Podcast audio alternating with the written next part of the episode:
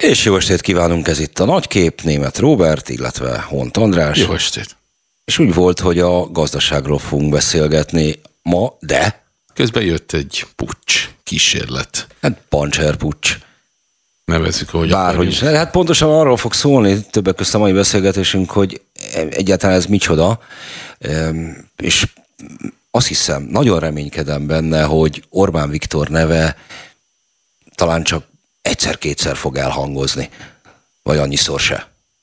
Hát meglátjuk. Minden esetre a, a, a terv az az, hogy megnézzük magát az eseményt, kik a szereplők, mi történt, aztán egy kicsit körbenézzünk, megnézzük, hogy mi történik Belarusban, a Belarusnak mi a viszonya. Meg, hogy egyáltalán Belarus mi. Meg, hogy egyet, igen, és aztán egy picit még távolabb nézünk Kínára, vagy beszélünk Kínáról. És nézzük meg, hogy Macron. És megnézzük, hogy Franciaországnak mi volt mi, a... Mit is csinál, hiszen Macront beavatkozással vádolták ebbe a mostani roppant kényes helyzetbe.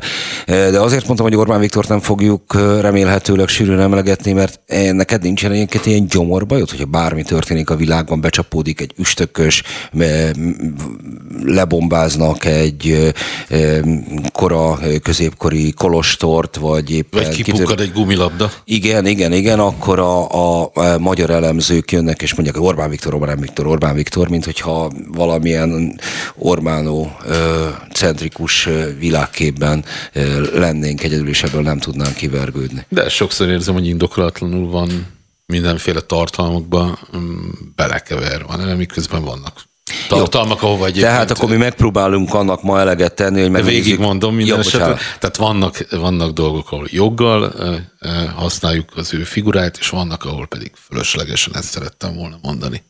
No, hát akkor innen indulunk, kezdjük azzal, hogy Oroszországban akkor mi a helyzet, vagy ez most akkor tulajdonképpen kinek is kedvez, és kinek nem.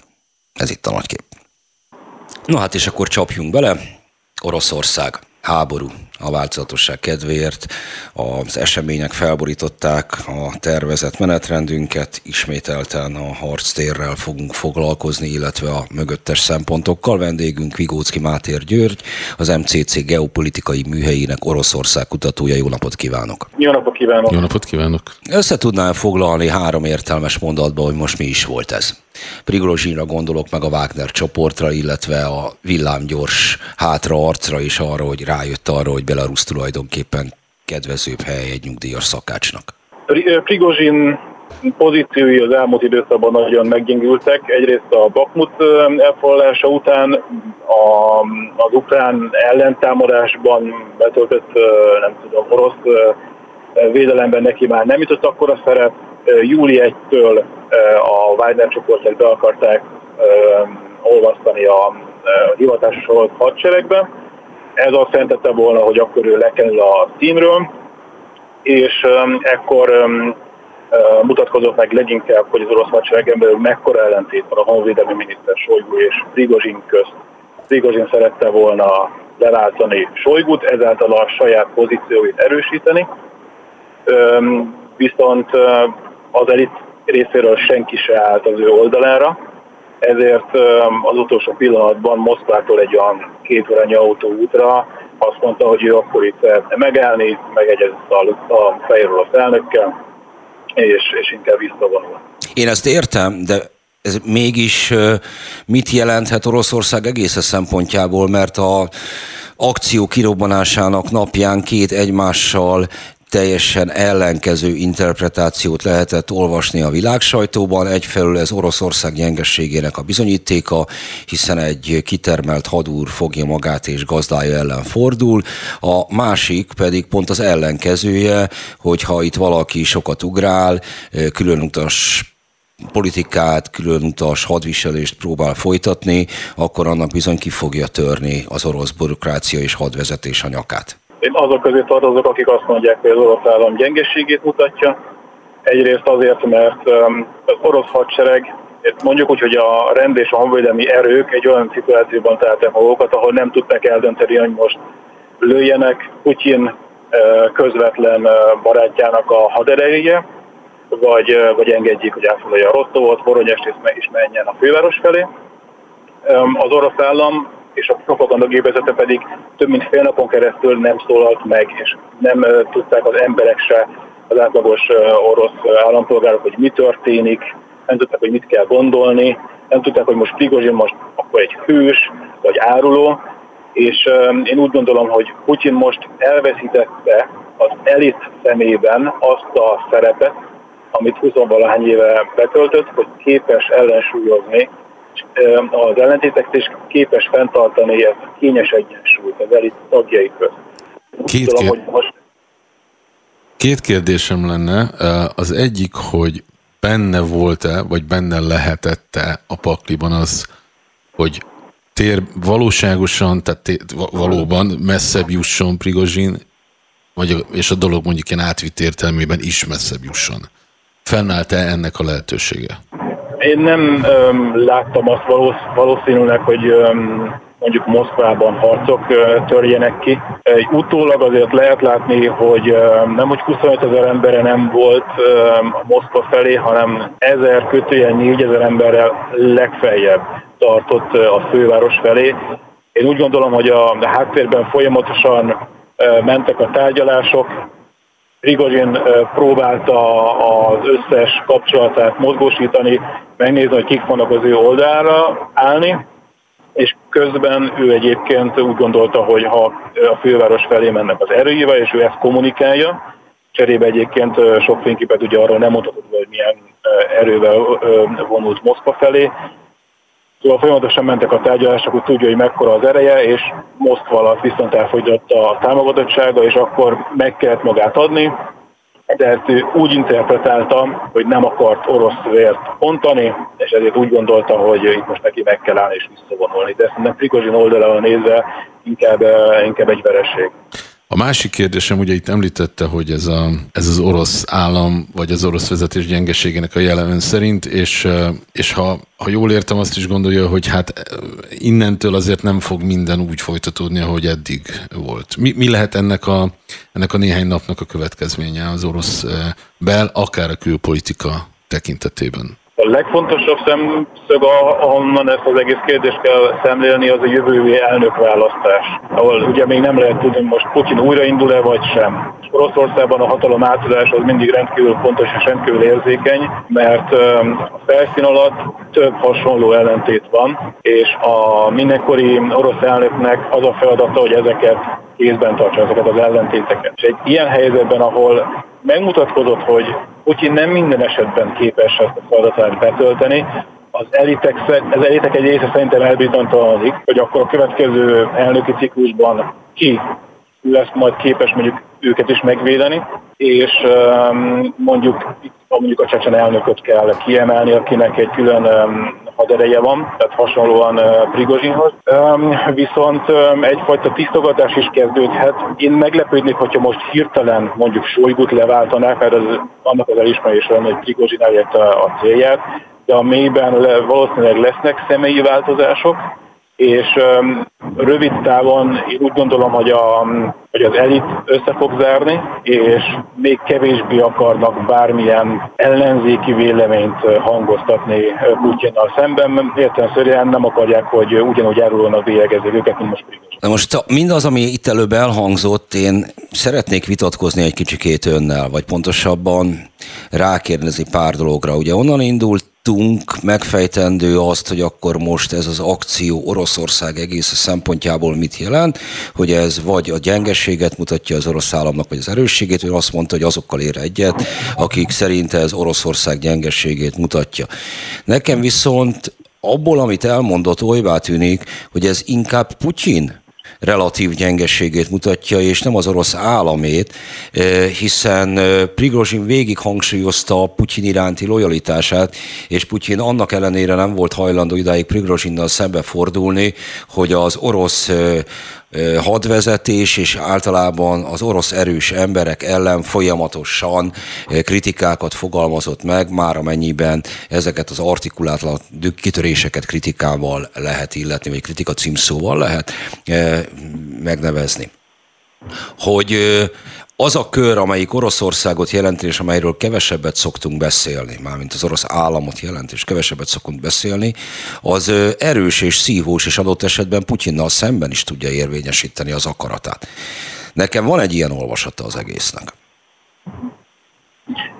Hát egy, egy ilyen politikai környezetben um, a, az elnök szerepe az, az rendkívül fontos, és um, nem csak gazdasági elit, meg a regionális elit belül van törésvonal, amelyek egyébként bizonyos értelemben Oroszországnak magának a gyengeségét is jelentik, meg jelzik.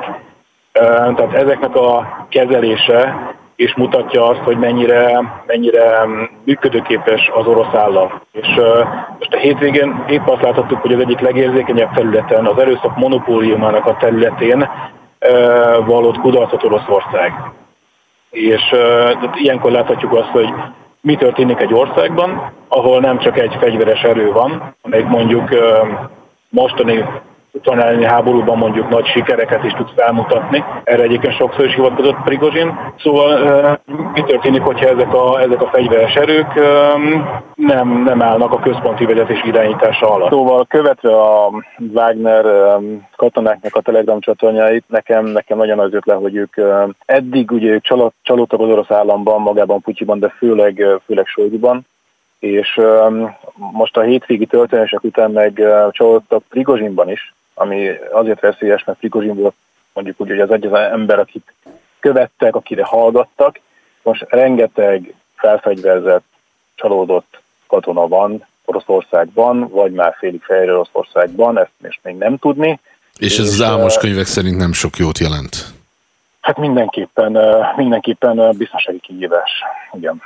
Oké, okay, de hát azért mégis több százezer orosz katona van, és ehhez képest pár ezer felfegyverzett Wagner zsoldosról beszélünk. Persze, én most nem, nem azt vizionálom, hogy majd akkor ők összefognak, és akkor nem tudom, neki, neki mennek Moszkvának, de elég egy-egy ilyen csoport, akik mondjuk képesek, meg hajlandóak arra, hogy mondjuk ö, olyan szimbolikus helyeken kövessenek el valami támadást, amivel kifejezik azt, hogy ők mennyire, mennyire ellenzik a mostani politikai vezetést. Térjünk vissza Sojguhoz, mert lehet, hogy van, akinek megingott a bizalma a védelmi miniszterben, de az a helyzet, hogy ő meglehetősen régen a helyén van. És hogyha ráközelítünk az orosz irányításra, akkor egy érdekes jelenségre lehetünk figyelmesek. Miközben a háború kitörése után is folytatódott az, hogy orosz oligarchák hát, repkedtek különböző ablakokból, és egészen rejtélyes halálesetek történtek, és az azt megelőző években, évtizedekben is sorban nyestek vissza nagyra nőtt úgymond vállalkozókat, és az államgépezetbe olvasztottak mindenféle korábban független entitásokat. Azt látjuk, hogy az úgynevezett szilovikok, az erős emberek ebben a rendszerben meglehetősen állandóak hosszú-hosszú évek óta, és nekik a hajuk szála sem görbül, ott van Secsin, a Rosnefnek az elnöke, Bortnyikov a titkosszolgálat vezetője, ott van maga Sojgut, Szergei Ivánov, Csemezov tábornok, és így tovább. Ezek bár nem fiatal emberek, mindegyike hosszú évek óta ott van Putyin környezetében. Igen, de ezeket nem úgy kell elképzelni, hogy ez egy fő, és akkor őt arra lehet tenni, és valaki más ö, embert kinevezni a helyére, hanem egyrészt neki van egy nagy mondjuk, családi hm, hátországa is, akik szintén, szintén ebből, a, ebből a forrásból élnek és, és így működnek, plusz mondjuk Solgunak a hadseregen belül is olyan tábornokai vannak, vagy éppenséggel olyan tisztjei vannak, akik, akik hozzá hűségesek. Ezt mondom, hogy van egy, van egy olyan hálózat, amely nem Putyin kegyeiből él, hanem, hanem önmagában létjogosultsággal rendelkezik, és adott esetben mondjuk szembe is tud fordulni Putyinnal, hogyha az elnök tényleg elveszti mondjuk, ahogy a futballban szokás nevezni, elveszti az öltözőt. Így van, és ez nekem azt mutatja, hogy Putyin egyre több ilyen személyel kell, hogy egyeztessen, mielőtt mondjuk személyi változásokhoz hoz döntés, és nem feltétlenül képes már minden egyes esetben ezt megtenni. Mi az, ami a jövő évi elnökválasztás előtt forgatókönyvként adódhat, és próbáljuk a legmerészebb, legmeretekebb. Lehet, lehet-e kihívója például? Hát egyáltalán Putyinnak? biztos, hogy indul-e Putyin? Hát én szerintem egyre kevesebb az esélye, hogy ő, hogy ő újraindul. Viszont hasonlóan nehéz kérdés, hogyha nem indul, akkor, akkor viszont ki az, aki az utódja lehetne, amit mondjuk Medvegyev? többsége. Dehogy is. Tehát ő biztosan, tehát ő már csak egy kirakat ember. Neki nincs, nincs olyan pozíciója, ami mondjuk ilyen twitterezésre, meg tiktokozáson kívül bármire is használható lenne. Hát én három nevet szoktam hallani, Egyrészt a most, mostani miniszterelnök, aki a Mishuskin, aki egyébként, hogyha bármi történne Putyinnal, ideiglenesen ő, ő venni át az elnöki pozíciót. Ő egy egyébként nagyon jó technokrata politikus, és eléggé semleges álláspontot vesz fel a háborúval kapcsolatban, mondjuk úgy, hogy csendes. Tehát ilyen értelemben se a békes, az eszkaláció pártiakkal nem került konfliktusba. A másik az Dmitri Petrusev, a mezőgazdasági miniszter, ő egy 40 valahány éves fiatalember, aki fiatalnak számít a mai orosz politikai elitben, a mezőgazdasági szektor eleve egy sikerszektor Oroszországban,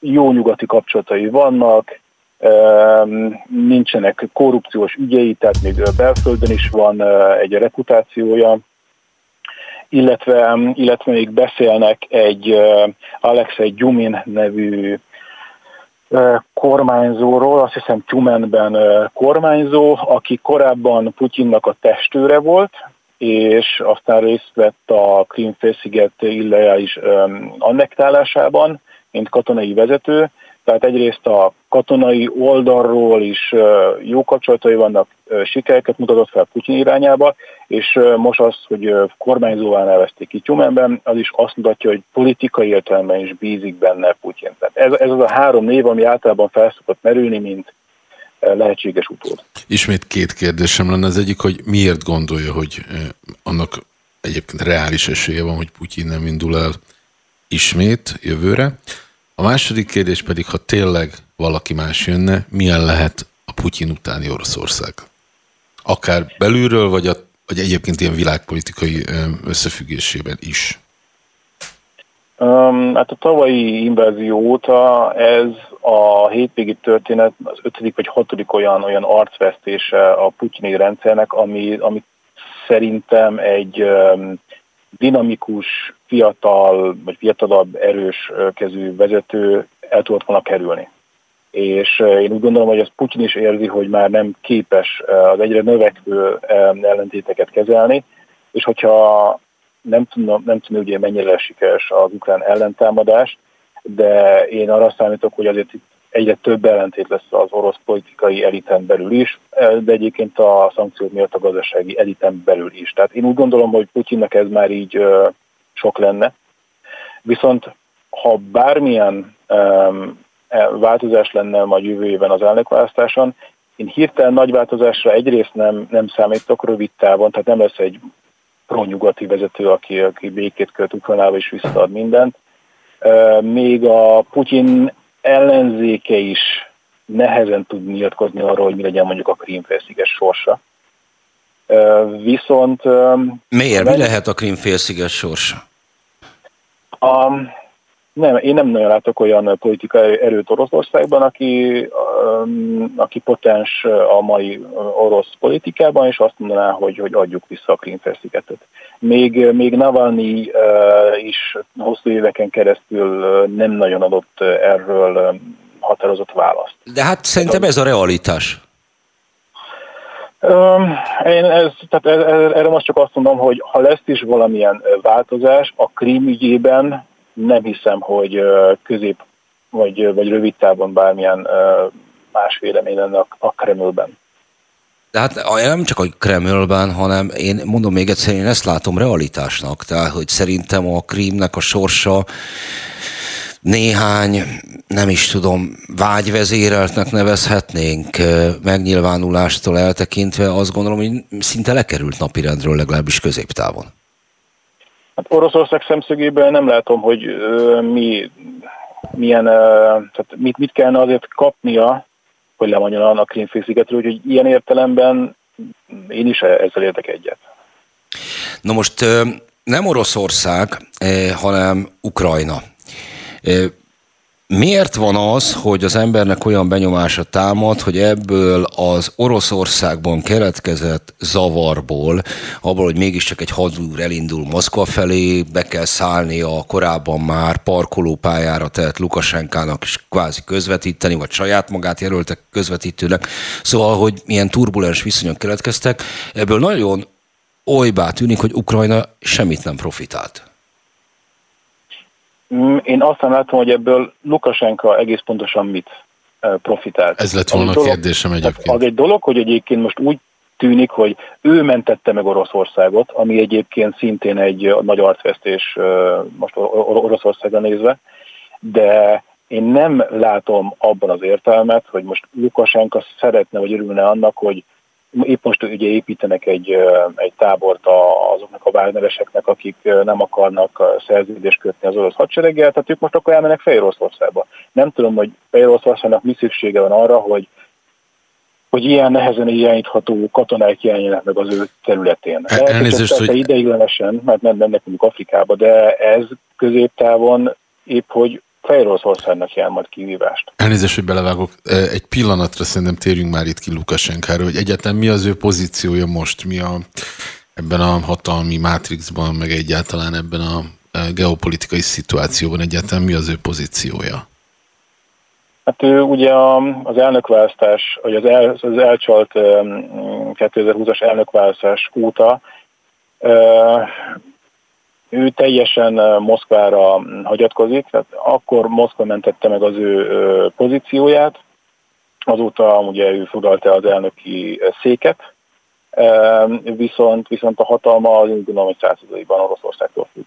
És még milyen morzsai megvannak azért a fehér államiságnak, meg az önállóságnak, és lehet, hogy ebben a hétvégi történésekben egy jó lehetőséget látott Lukasenka arra, hogy jobb tárgyalási pozícióba kerüljön. Mert egyébként gondoltunk bármi rosszat Lukasenkáról, ő az egyik garantálója a fehér rossz önállóságnak a megmaradására. Még akkor is, hogyha ebből már csak morzsányok maradtak. Na akkor térjünk vissza az ukránokra, hogy többen reménykedtek abban, hogy ezt a helyzetet Ukrajna kihasználja, és akkor most majd áttöri a védvonalakat, és Szevasztopolig meg sem áll. Amennyire én láttam, Prigozsinék kifejezetten ügyeltek arra, hiába foglalták el egyébként az ukrajnai hadműveleteket irányító katonai központot Rostovban, tehát arra ügyeltek, hogy a háborúra negatív hatással ne legyenek. Tehát én nem láttam azt, hogy most hirtelen visszavontak volna nagy számú orosz csapatokat, vagy bármilyen gyengeség elkezdett volna a frontvonalon, amit Ukrajna ki tudott volna használni. Plusz én úgy gondolom, hogy ebben is azért higgadt emberek ülnek, és nem szerettek volna elhamarkodott döntést hozni, mert még ők se látták, hogy ez most milyen súlyú esemény, ami most éppen zajlik, és hogy akkor ezt hogyan lenne érdemes kihasználni. És mivel egy nap alatt lezajlott az egész, ezért én úgy gondolom, hogy nem is, hát jól is döntöttek, hogy nem, nem hoztak elhamarkodott döntést, mert akkor annak meg éppenséggel inkább negatív következménye lettek volna. Akkor egyetlen egy nagyon ö, rövid kérdés itt a végére. Mennyire volt alkalmas ez a szituáció azt demonstrálni a nyugat vagy a nagyvilág felé, hogy van rosszabb a világ számára, mint Putyin Oroszországban? Én úgy gondolom, hogy a hétvégét Prigozsin önmagát próbálta megmenteni. Én nem, nem látom azt, hogy neki lett volna nagy esélye itt bármit is elérni, de egyébként az ukrajnai háborúval kapcsolatban az tény, hogy Prigozsin azt hirdeti, és azt akarta volna elérni elméletben, hogy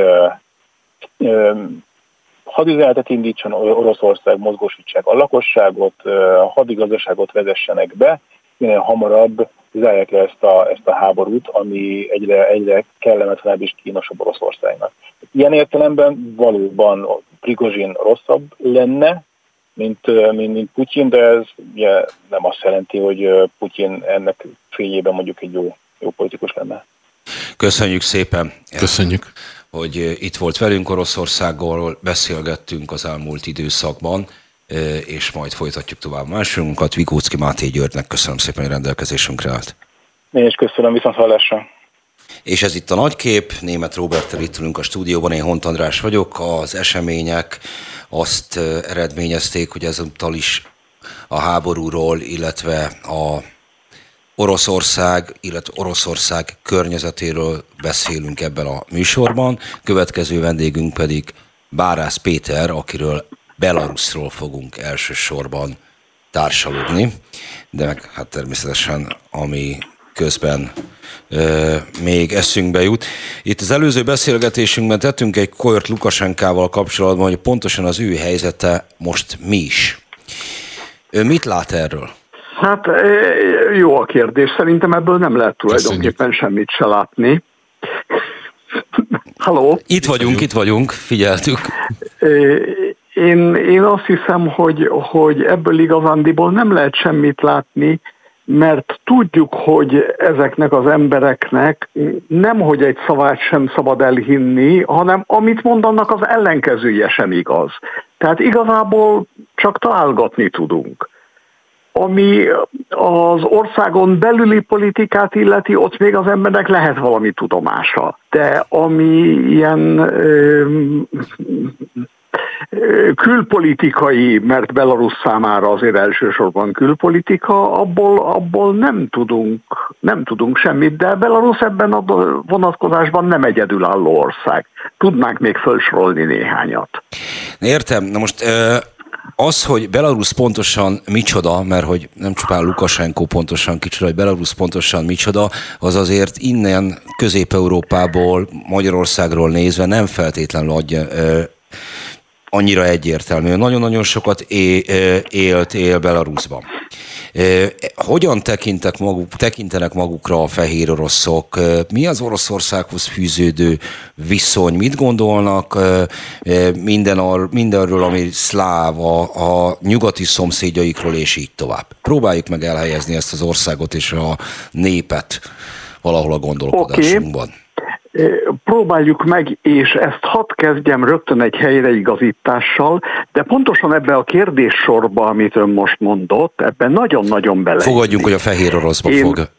Nem? Így van pontosan. Hogy sikerült kitalálnia? A fehér orosz szó, most nem megyek bele mindenbe, a fehér orosz szó kifejezés földrajzi név sértő a belaruszok számára. Azért, mert összemossa az elnyomót az elnyomottal. Most hadd ne beszéljek sokat ö, nyelvi kérdésekről, hogy miért rossz a fordítás és miért nem fordítjuk, mert ma nem ez a téma. De ez, ez egy nagyon fontos dolog, mert pontosan az ön második kérdésére világít rá.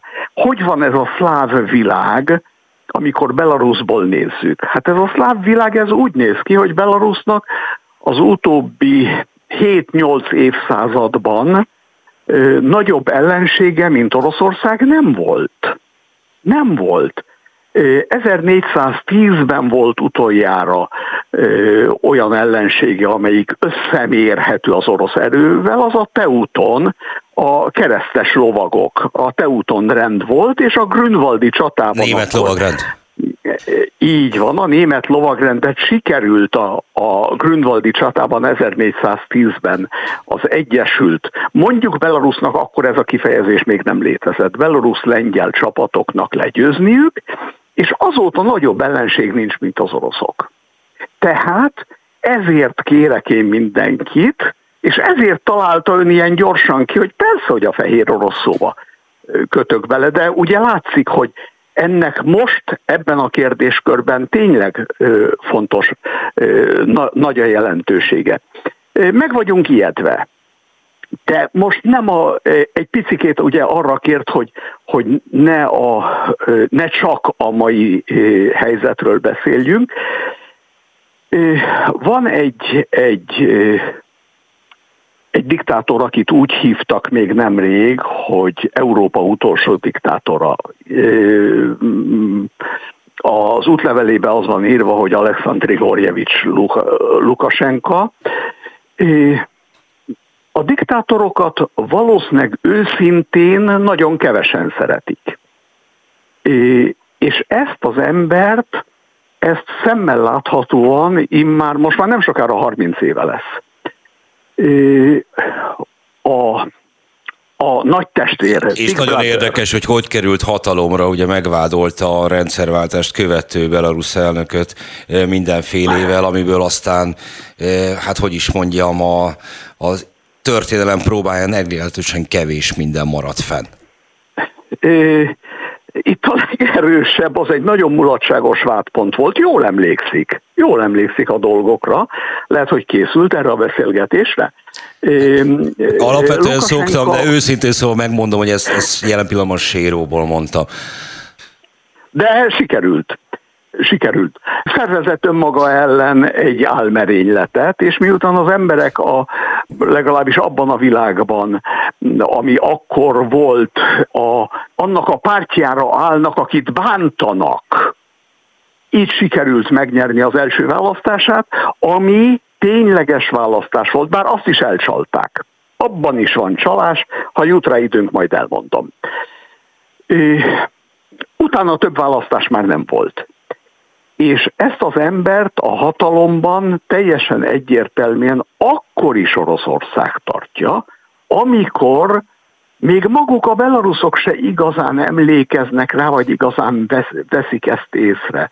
96-ban, de lehet, hogy 95-ben egy évet tévedhetek, a belarusz parlamentben volt égségsztrájk ahol az ellenzéki képviselők tartottak égségsztrájkot, és mi történt? Az történt, hogy akkor még nem volt Putyin, ezt a nevet még nem ismertük, akkor Jelcin volt.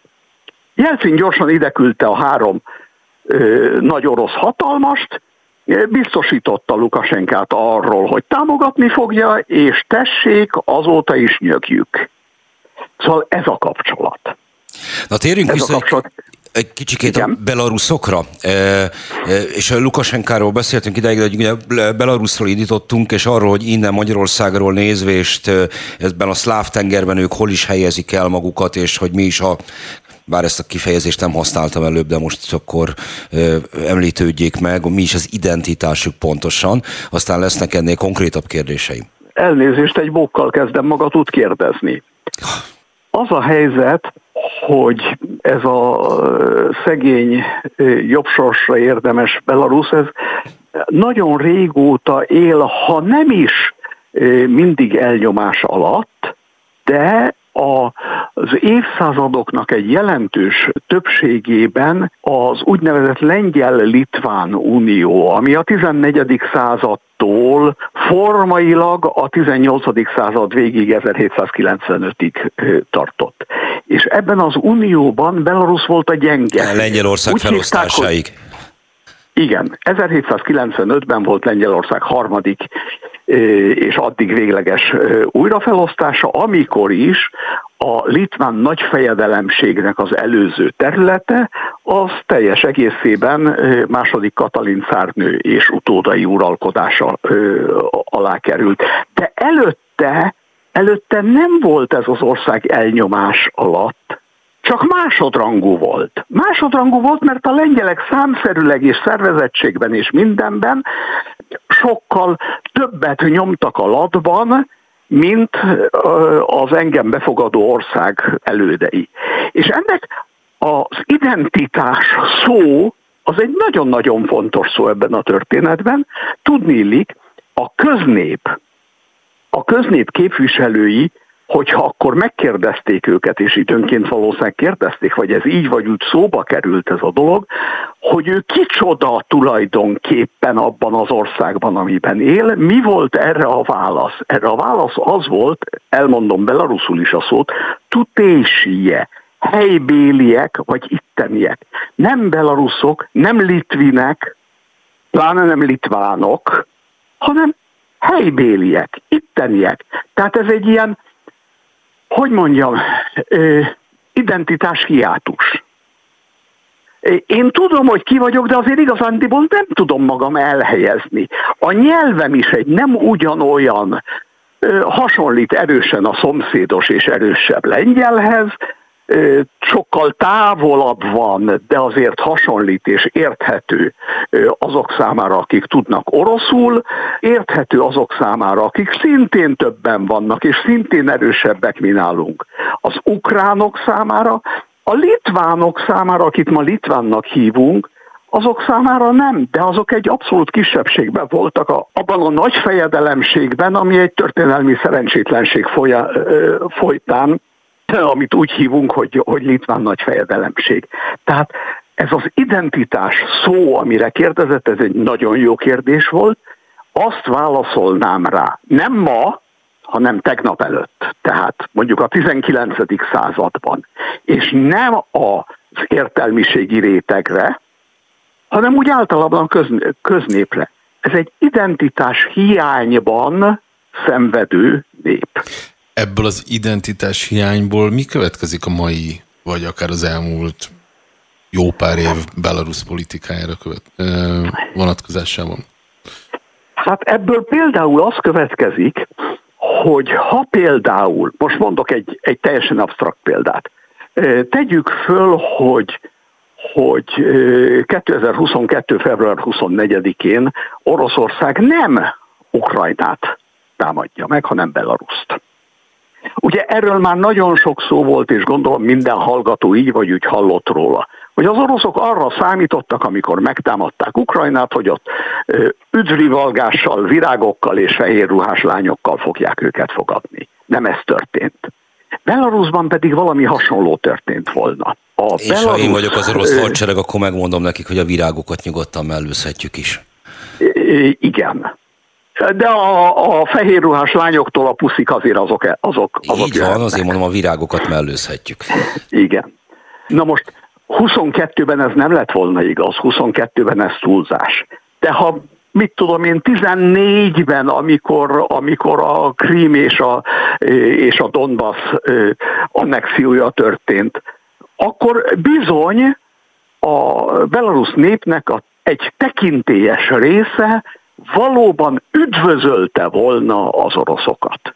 Most már azért nem, mert közben volt egy 2020 is, amikor voltak az utolsó, talán legpofátlanabbul, nem talán, hanem legpofátlanabbul meghamisított elnökválasztások, azért az már nagyon-nagyon sok mindenkinek fölnyitotta a szemét. Itt ugye, ugye az 20-as elnökválasztásról arról van szó, ami mondjuk kiszivárgott videók voltak, hogy megcsinálta azt a hivatalban lévő elnök Lukasenka, hogy olyan választókörzetekben, ahol 80-20 vagy 90-10 arányban győzött az ellenzéki elnökjelölt hölgy, egyszerűen megfordította a szavazatarányokat. Ilyen felvételek igen, is igen, keringtek. És ilyen felvételek vannak, és tárgyi bizonyítékok vannak. Van nekem ismerősöm, akinek birtokában van még mindig a szeméd dombról nagy, nagy köteg szavazó cédula. Nekünk Amit ilyen, a szemét dombról ilyen, sikerült Nekünk is van ilyen ismerősünk, csak magyar szavazó cédulával, és rajta kívül még soha senki nem erősítette meg, hogy az e, hivatalos-e, de ezt most zárjuk rövidre, nem akarom ide keverni a Marosvásárhelyi és Jedi viszonyokat. Persze, értettem, hogy miről beszél, persze, persze, világos. Na, szóval térjünk vissza, hogy Lukasenko megmentése miatt haragszanak most a belaruszok az oroszokra. Így lehet összefoglalni többet. Hatalomban tartása miatt, igen. Igen. Ö, amit identitásról kérdeztem is, amire volt ö, oly kedves és vissza ö, válaszolt, hogy jó kérdés, meg amit ezt feszegettünk, azt én el, el is mondom, hogy miért ö, próbáltam ezt a kérdést boncolgatni. Nem volt egyszerű, de hogy nagyjából Ukrajna miatt úgy az egész szituációt megértettem. Ugye van nekünk egy meglehetősen szilárd nemzetképünk itt Magyarországon, a környező országokban, reformkortól származó, a magyar irodalommal összefüggő, és így tovább, tehát a modern nemzet túl az, ami kialakult. És hogy azt kell megérteni, hogy nem feltétlenül ilyen mértékig stabil a tőlünk keletebbre elhelyezkedő szláv népeknek az önképe, és hogy Ukrajnában a modern nemzet az részben most születik meg. És ehhez képest ugye ott van Belarus, amiről még kevesebbet tudunk, mint Ukrajnáról. És azt mondtam, hogy lesz egy konkrétabb kérdésem, és akkor ezt most meg fogom tenni. Ön valamikor a 70-es években került ki előbb Moszkvába, és ott megismerkedett egy belarusz lányjal, aki aztán később a felesége és gyermekeinek anyja lett. Haló? Majdnem stimmel, csak nem Moszkvában, hanem Leningrádban, de ez ebben az esetben lényegtelen különbség. Bocsánatot kérek, Lenin meg Lengyelországban. Tehát, hogy akkor Leningrádban ismerkedett meg. A későbbi felesége, aki akkor ezek szerint egy fiatal egyetemista lány, ő mit mondott magáról? Hogyan tekintett magáról? Hiszen a Szovjetunió egy multikulturális ország, ráadásul jönnek a világ minden tájáról egyetemisták. Hogyan magyarázta el akkor magának, hogy ő kicsoda. És ő mit mondott magáról? És hogy viselkedett az oroszokkal? Ez, sehogy ez a kérdés, ez abban, a, abban az időben, mint kérdés föl sem merült. Föl sem merült. Tehát a nagy Szovjetunióban, a 15 köztársaságból álló Szovjetunióban voltak nemzetiségi kérdések. De ezek mind vagy délre koncentrálódtak, vagy északra a balti államokban. Balti államokban, bocsánat, a nöbetűért. A Belarus, Ukrán és, és orosz, a három úgymond állama alkotó szláv nép, az egy, az egy ö, viszonylag komoly egységes ö, ö, ilyen háromszöget alkotott, amiből azért Ukrajna mindig valamennyire kilógott. Bogdán Melnyicki óta, tehát a 17. század óta lógott ki, mert Bogdán Melnyickit van, aki nemzeti hősnek tekinti, és van, aki mindmáig árulónak tekinti, hiszen békét kötött az oroszokkal. Most nem menjünk bele a 17. századi ukrán történelembe, de azért ez a három nép, ez a, abban a... Én a Brezsnyevi időben jártam egyetemre.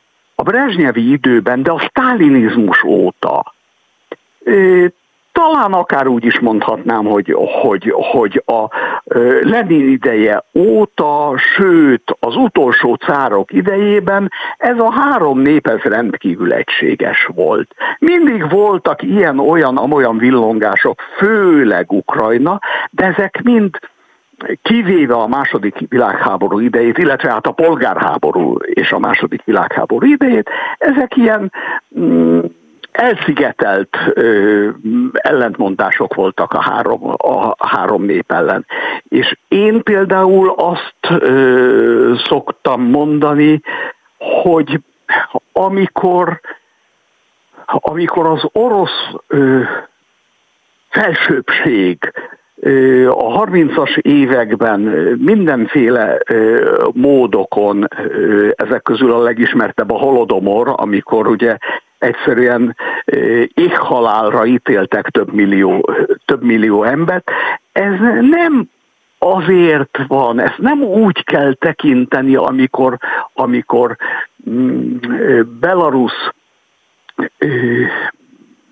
költőket végeznek ki tömegesen, vagy, vagy ukrán népnek egy jelentős részét ítélték 30-as évek éhhalálra, stb. hasonló, hasonló események. Ez nem annyira egy nemzeti, nemzetiségi kérdés, illetve egy szűken vett nemzeti kérdés, nemzetiségi kérdés. Van az orosz, és van a nem orosz. Na, nem orosz ellen harcolni kell, nem azért, mert Ukrán vagy Belarus vagy, vagy a 30-as években nem lehetett lett vagy Litván, mert akkor önálló államok voltak, vagy Grúz például, hanem egyszerűen azért, mert nem orosz. Úgyhogy ez a kérdés, amikor én egyetemre jártam 68-tól 74-ig, akkor ez a kérdés egy, egy, egy belorusz lány viszonylatban egyszerűen föl sem merül. Értem, de ehhez képest nagyon érdekes, amit 2020-ban meg előtte láttunk. Lukasenka, aki egyébként még mielőtt Putyin megmentette volna, hatalomban tartotta volna, éppen a függetlenségi törekvésének fázisában volt, tehát próbált Oroszországgal szemben valamiféle politikát folytatni. Ő elkezdte hangsúlyozni a belarusz történelmi hagyományokat, megváltoztatta a nemzeti jelképeket, színeket és a többiket, és hogy a vele szemben tüntetők jöttek elő a szovjet időszakban megszokott szimbólumokkal. Ez nekünk innen nagyon fura. Azért olyan nagyon fura, mert nem egészen igaz. Szóval ezek a, ezek a mondjuk a belarusz kulturális hagyományok, nyelvi hagyományok, belarusz népszokások, belarusz jelképek, ezek nem abban az időben, abban az időben, tehát a 90-es évek első felében és a 2000-es években nem föltétlenül kezelendők úgy, mint Belarus kontra posztszovjet, vagy, vagy Belarus kontra orosz, de úgy azért kezelhetők, mint 17., 18., 19. századi Belarus, és vagy kontra versus 20. század végi Belarus.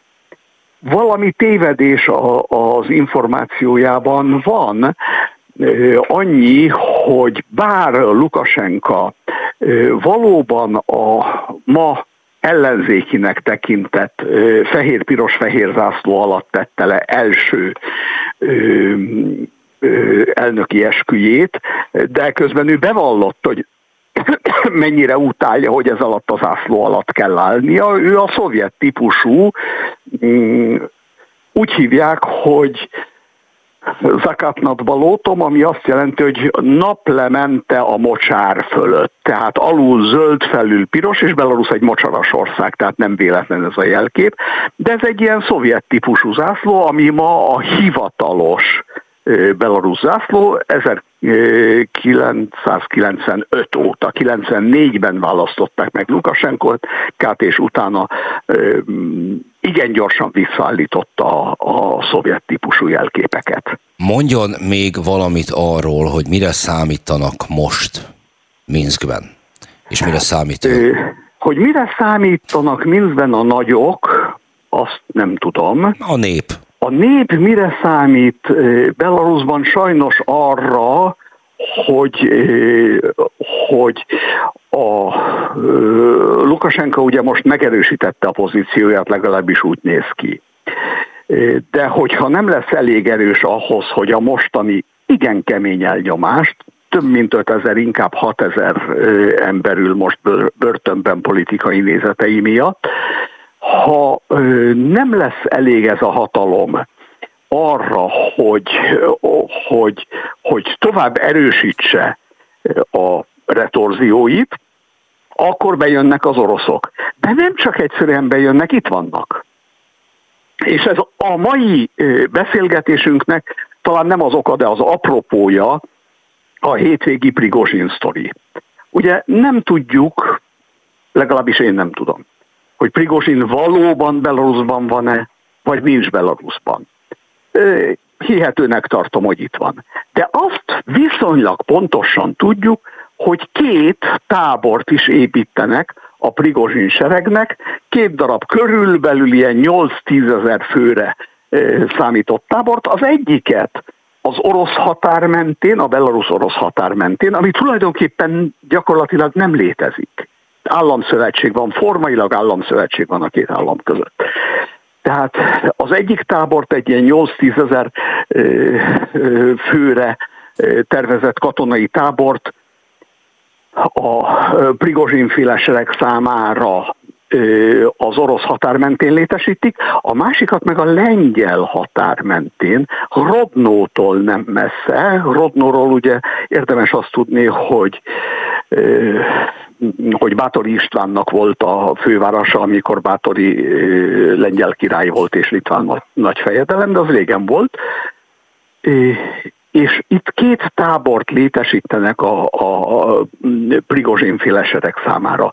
Én nem igazán hiszem, hogy ezek, akik most bejönnek, vagy bejöttek, vagy holnap be fognak jönni,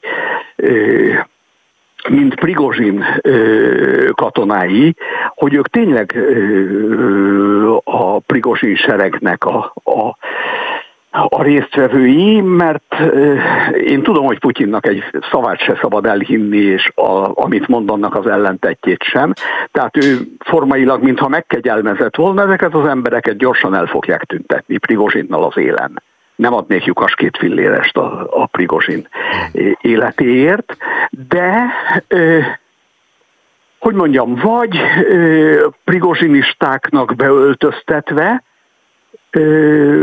reguláris orosz sereg, egy, amúgy van itt egy reguláris orosz katona Belarusban, untig elég, főleg a tavalyi ukrán támadást előkészítendő jöttek, de vagy pedig lehet, hogy azok a prigozsinisták, akiknek ugye föl lett ajánlva, hogy kedves prigozsinisták, akik nem vettetek részt ebben a szombati eseményben, azok iratkozzatok, jelentkezzetek be az orosz reguláris hadseregbe. Ja, és akkor az a feltételezés, hogy ők, ők fognak itt. Igen, igen, akik, akik akkor már nem, akiknek akkor már formailag nem Prigozsin parancsol. Hanem az orosz hadsereg. Hanem, hanem az orosz hadsereg. Nagyon szépen köszönjük, köszönjük, hogy rendelkezésünkre áll, csak jönnek majd a hírek, és az meglehetősen szigorú határ számunkra. Bárász Péter volt a vendégünk, Belarusról beszélgettünk. Köszönjük. Köszönöm. Viszont hallásra. Viszont hallásra. És folytatjuk tovább a nagyképet. Német Robert itt ülünk a stúdióban. Geopolitika, Prirozsin, fejlemények, tehát akkor háború, és mi is fog velünk történni. Néztük először Oroszország szempontjából, aztán néztük Belarus felől, és akkor most nézzük meg Kína irányából az eseményeket. Vendégünk Salát Gergely, a Magyar Külügyi Intézet munkatársa. Jó napot kívánok! Jó napot kívánok, üdvözlöm a hallgatókat! Jó napot! Olvasott kínai sajtót az elmúlt napokban? Igen. És ott mit írnak a lapok? Hogyan interpretálják az oroszországi eseményeket, azon túl, hogy a külügyminisztérium kiadott egy közleményt a béke és barátság jegyében, és hogy támogatja Oroszországot és bízik a virágzó jövőben? Hát nagyjából így. Az eseményeket viszonylag szorosan figyelemmel követte a kínai média, nyilván a mindenkori hivatalos orosz, tehát putyini álláspontot eh, képviselte, mert ugye itt nem volt egyértelmű, hogy ki is az orosz, ki is a nem orosz, tehát itt nyilvánvalóan a Krem álláspontját képviselte, és hát láthatólag nagyon drukkolt a kínai média is, és a kínai kormányzat is annak, hogy helyreálljon a rend Oroszországban. Ez miért ennyire fontos a kínai hivatalos nyilvánosságnak? De Kína nagyban gondolkodik. Kínának a fő célja a világrendnek az átalakítása, egy olyan világrendnek a kialakítása, amelyben nem az Egyesült Államok dominanciája érvényesül kizárólag, hanem hát egy multipoláris rendben a különböző nagyhatalmak elosztják maguk között, vagy le, le, lejátszák maguk között a különböző játszmáikat. Ebben Kínának, a, tehát a világrend átalakításában szüksége van egy stabil és Kína barát Oroszországra. Ha nincsen Oroszország, Kína tulajdonképpen egyedül van a jelentős szereplők között, akik szeretnének egy új világrendet. Oroszországra tehát szükség van, és ehhez képest azok az apróságok, hogy most meghal nem tudom pár százezer orosz vagy ukrán, vagy hogy most a Dombazó éppen hol, hol húzódik a frontvonal, vagy hol lesz Ukrajna határa, ezek teljesen mellékesek, neki az a lényege, hogy Oroszország stabil legyen és Kína barát legyen, Putyin eddig ezt szállította, és nyilvánvalóan Putyin hatalmának megrendülés az rossz lenne Kínának, hiszen bizonytalan helyzetet teremtene a saját hát ilyen hátországában. Tegyünk egy nagyon-nagyon-nagyon rövid kitérőt, mint a beszélgetésben, mint földrajzilag, csak azt mondta, hogy abban az esetben, hogyha Oroszország kiesik, akkor Kína egyedül marad. És itt azért új hatalmak, új szereplők színre lépésével is barátkoznia kell annak, aki a világpolitikát figyelemmel akarja kísérni, de a gazdaságpolitikát mindenképpen. Mi a helyzet Kína szempontjából Indiával és Iránnal? Ugye Irán az azért nem ugyanabban a ligában játszik semmilyen módon, mint Kína. Tehát se gazdaságilag, se katonák, se sehogy. Nyilván a kapcsolatuk jó. Ugye Irán is ugyanabban érdekelt, mint Kína, tehát ezért a kínai-iráni viszonyok azért meglehetősen szívélyesek, de hát azért nem. Oroszországnak van 6000 atomtöltete, Iránnak hivatalosan nulla van. Ez így nagyjából elmondja, hogy mi a különbség Irán és Oroszország között Kína szempontjából.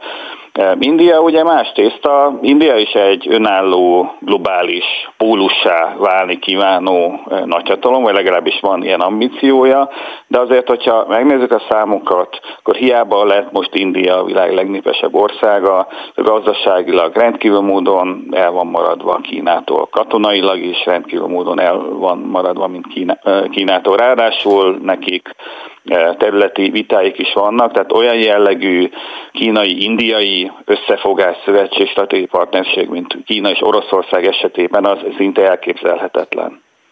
Na jó, akkor térjünk vissza Oroszországra, csak itt az egyedül maradás miatt gondoltam, hogy erre térjünk ki. Éppenséggel, feszültségek, határ, népesség, stb. miatt Kína és Oroszország között is lehetnének. Mi a helyzet kínai szemszögből a távol-keleti Oroszországgal? Hát van olyan magyar biztonságpolitikai szakértő, aki a 20 éve monomániásan mondogatja, hogy a kínaiak csak arra várnak, hogy így megindulhassanak végre Dél-Szibéria fele, de egész egyszerűen ez illúzió, ez ilyen vágyvezérel gondolkodás a nyugat részéről. Itt arról van szó, De miért, hogy miért ez miért lenne vágyvezérelt? Engem aggasztana mondjuk egy ilyen megindulás. Hát mert nyilván mi azt szeretnénk, itt ugye mi alatt a nyugatot értve, hogyha az ellenfeleink, vagy potenciális ellenfeleink, sőt ellenségeink hajba kapnának egymással, és akkor én osz meg is hogy módon maradhatnánk mi a világ urai. De ez nem fog megtörténni, hát a kínaiak meg az oroszok se retardáltak, ők pontosan tudják, hogy számukra az igazi nagy kérdés az a világrend, ők a, a, az amerikai hegemónia. Most az, hogy nem tudom, néhány ezer négyzetkilométernyi marha hideg, délszibériai terület hova tartozik, az nem egy olyan kérdés, ami miatt a kínaiak lemondanának az orosz kapcsolatokról. Ugye az orosz meg a kínai állam, illetve a gazdaság nagyon jól kiegészíti egymást. Erről keveset beszélünk, de nyilván oroszok rendelkeznek azokkal a természeti kincsekkel, amikre Kínának szüksége van, rendelkeznek azzal az atomvédőernyővel, amire Kínának szüksége van, hát 20 annyi atomfegyvere van Oroszországnak, mint Kínának. Kínaiak meg rendelkeznek azzal az ipari meg technológiai kapacitással, mivel Oroszországnak szüksége van, tehát ők nagyon jól kiegészítik egymást közös ellenségük van, közös céljaik vannak. Most ehhez képest az, hogy ki mondja meg, hogy nem tudom, ki legyen az elnök Türkmenisztánban, vagy nem tudom, a Vladivostok külső, az kihez tartozon, ezek teljesen mellékesek. Hát egy ilyen globális átrendeződés idején azért az értelmes, realista nagyhatalmak félre szokták tenni az apró konfliktusaikat. Korábban itt felmerült a műsorban az, hogy egyáltalán nincs arra garancia, hogy 2024 után is Vladimir Putyin lesz Oroszország vezetője. A kínai politika gondolkodik különféle B, C, D, nem tudom milyen forgatókönyvekben, egyált akár személyeket tekintve, akár az orosz belviszonyokat tekintve? Hát a kínai gondolkodását is, mert valószínűleg még ilyen zsé forgatókönyv is van. Igen, igen, igen. Tehát uh, nyilván nem egy lapra tesznek fel mindent, ezt máshol sem csinálják. Ugye a kínaiak mindenhol igyekeznek úgy eljárni, ahol erre lehetőségük van, hogy valamiféle csápokat az összes létező politikai szereplő felé növesztenek. Most ők Putyinnal elég jól el vannak, hogyha Putyin helyett jön valaki más, akkor megpróbálnak azzal a mással jó kapcsolatokat kiépíteni. Hát ugye Oroszország nem fog arrébb menni, azért jó eséllyel az orientációja sem fog változni, tehát eh, én azt mondanám, hogy valószínűleg Putyin utódjával is meg fogják találni a hangot a kínaiak. Akkor térjünk vissza a közös pontokra Oroszország és Kína között, nevezetesen a közös ellenségre. A nyugatban azért van egy olyan illúzió, bár valószínűleg az orosz-ukrán háborúval ez nagyban csökkent, hogy Kínával szemben azért mégis lehet egy olyan ellenpólust képezni, ahol az oroszok nem feltétlenül állnak a kínaiak oldalán. Gondolom ez az elmúlt egy bő egy év fejleményeinek tükrében azért lekerült a napirendről, vagy a közgondolkodásból, nagyjából kikopott. De például az amerikai nyilatkozatokon az elmúlt időszakban láthattuk azt, hogy kezd egy kicsikét elegük lenni abból, hogy mennyiben, mennyire az orosz-ukrán konfliktus háború áll a középpontban, és hogy mennyi energiát emészt fel Ukrajna támogatása, miközben az amerikai ö, politikának, külpolitikának a fókuszában mégiscsak Kína állna. Hogy kínai oldalról ennek a egyáltalán detektálása az megtörténik-e, hogy, hogy lenne egy ilyen három szereplős játék, ahol a nyugat még tulajdonképpen szembe is fordíthatná velük Oroszországot, és hogy egyébként érzékelik ki a kínaiak, hogy mondjuk az Amerikának az igazi ellenségei ők volnának, nem is Putyin. Természetesen a kínaiak ezt pontosan tudják, és az amerikaiak ezt nem is nagyon rejtik véka alá. Hát nem hogy az ukrán háború, illetve Oroszország az tulajdonképpen mellékes számukra az igazi nagy konfliktus forráshoz, illetve az igazi nagy kihíváshoz, kihívóhoz Kínához képest. Ez szépen bele van írva az amerikai nemzetbiztonsági stratégiában, elhangzik mindenféle amerikai politikusi beszédekbe, úgyhogy itt abban a szerencsés helyzetben vagyunk, hogy nem kell a sorok között olvasni, legalábbis amerikai részről, mert ők nyíltan, nyíltan megmondják, Minden hogy ott van a ki az első számú ellenségük Kína, ki a második számú ellenségük Oroszország. Tehát a kínaiak ezt természetesen pontosan tudják, és ennek megfelelően járnak el. Hát ugye ez az, amiért ők nem túlságosan lelkesek mondjuk Oroszország elítélésében Ukrajna kapcsán. Hát ugye Ukrajna hozzájuk képest így messze van, és az meg őket nem túlságosan érdekli, hogy ott e, mi folyik. Ugye az amerikaiaknak van egy ilyen nagyon okos, realista hagyományuk, hogy egy ilyen háromszög diplomáciát játszanak, ugye Kissinger óta, aminek az volt a lényeg, hogy Oroszország, Kína és az USA a nagy globális háromszögnek a három pólusa, és az amerikaiak próbálnak úgy lavírozni, hogy mind a kettőhöz közelebb legyenek, mint a, azok vannak egymáshoz, tehát kijátszani egymás ellen Kínát meg Oroszországot. Ez nagyon sokáig nagyon jól működött, ez tulajdonképpen az amerikai győzelméhez a hidegháborúban hozzá is járult, hogy ott a kínai kártyát nagyon keményen és hatékonyan kijátszották az oroszok ellen. Viszont nagyon úgy tűnik, hogy az elmúlt években elfeledkeztek erről az okos realista hagyományról, és elindultak egy olyan irányba, hogy na, mi vagyunk a, a remek amerikai kemény csávók, a dzsiágyok, mi vagyunk olyan erősek, hogy egyszerre meg tudunk küzdeni két fronton, a két fő ellenségünkkel. És tehát mi bírjuk azt, hogy mondjuk a tajvani szorosban is verjük a tamtamdobokat, meg Ukrajnába is szállítunk fegyvereket. És elképzelhető, hogy Amerikában van, elkezdődött egy olyan gondolkodás, hogy talán vissza kéne térni a Kissingeri okosabb háromszög politikához, de ez egyelőre nem vált uralkodóvá. Egyelőre azt látjuk, hogy, hogy, hogy az amerikai, hát lehet, hogy hübrisz, azt mondatja az amerikai vezetőkkel, hogy ők mind a két ellenségükkel egyszerre fel tudják venni a versenyt. Ezt vajon, biztos, hogy ez ezt vajon az a ez olyan az a 90 utáni helyzet generált, amikor úgy tűnt, hogy véget ért a történelem, hogy ilyen butaságokat mondjak, ezt a hát és akkor, hogy innentől ezt, a, ezt az ilyen taktikusabb gondolkodást már el lehet felejteni?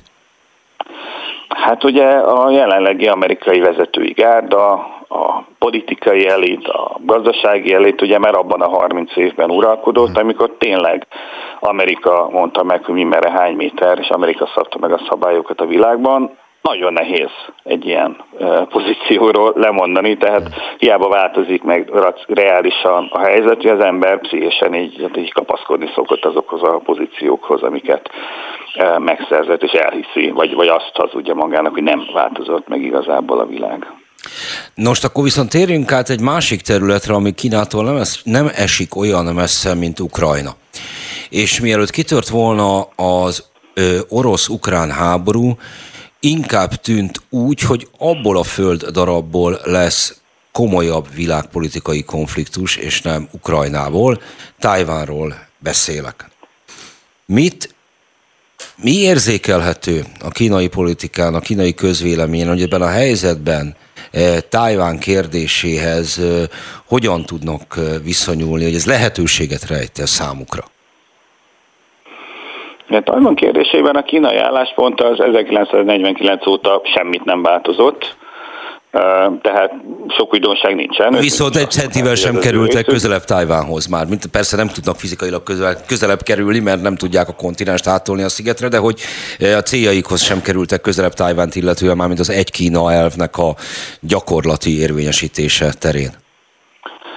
Így igaz, de ezt nem is nagyon forszírozták. Tehát Kína Mao Zedong időszakban mással volt elfoglalva, akkor valószínűleg katonailag se tudta volna Tajvant elfoglalni, hiszen Tajvan katonai szövetségese volt az Egyesült Államoknak. Aztán Mao után hát az amerikaiak dobták lényegében Tajvan, tehát megszakították vele a diplomáciai kapcsolatot, de azért fegyvert továbbra is szállítanak neki, és, és továbbra is úgy tesznek, mint hogyha katonai szövetségesei lennének. Úgyhogy egy nagyon, nagyon furcsa helyzet van, hogy egy olyan államot támogatnak, amit egyébként nem ismernek el államként, és a, a fő ellenségével tartanak fel a diplomáciai kapcsolatot.